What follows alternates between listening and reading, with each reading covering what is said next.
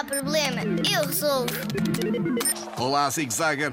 O Pirilampo foi chamado a uma escola onde estudam quatrocentas e cinquenta crianças. trezentas e vinte e cinco são meninas. trezentas e vinte e cinco meninas. Quantos meninos há nessa escola?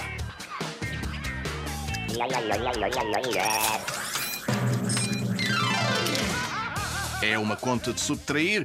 quatrocentos e cinquenta no total, menos trezentas e vinte e cinco que são meninas, dá-nos o número de meninos. cento e vinte e cinco.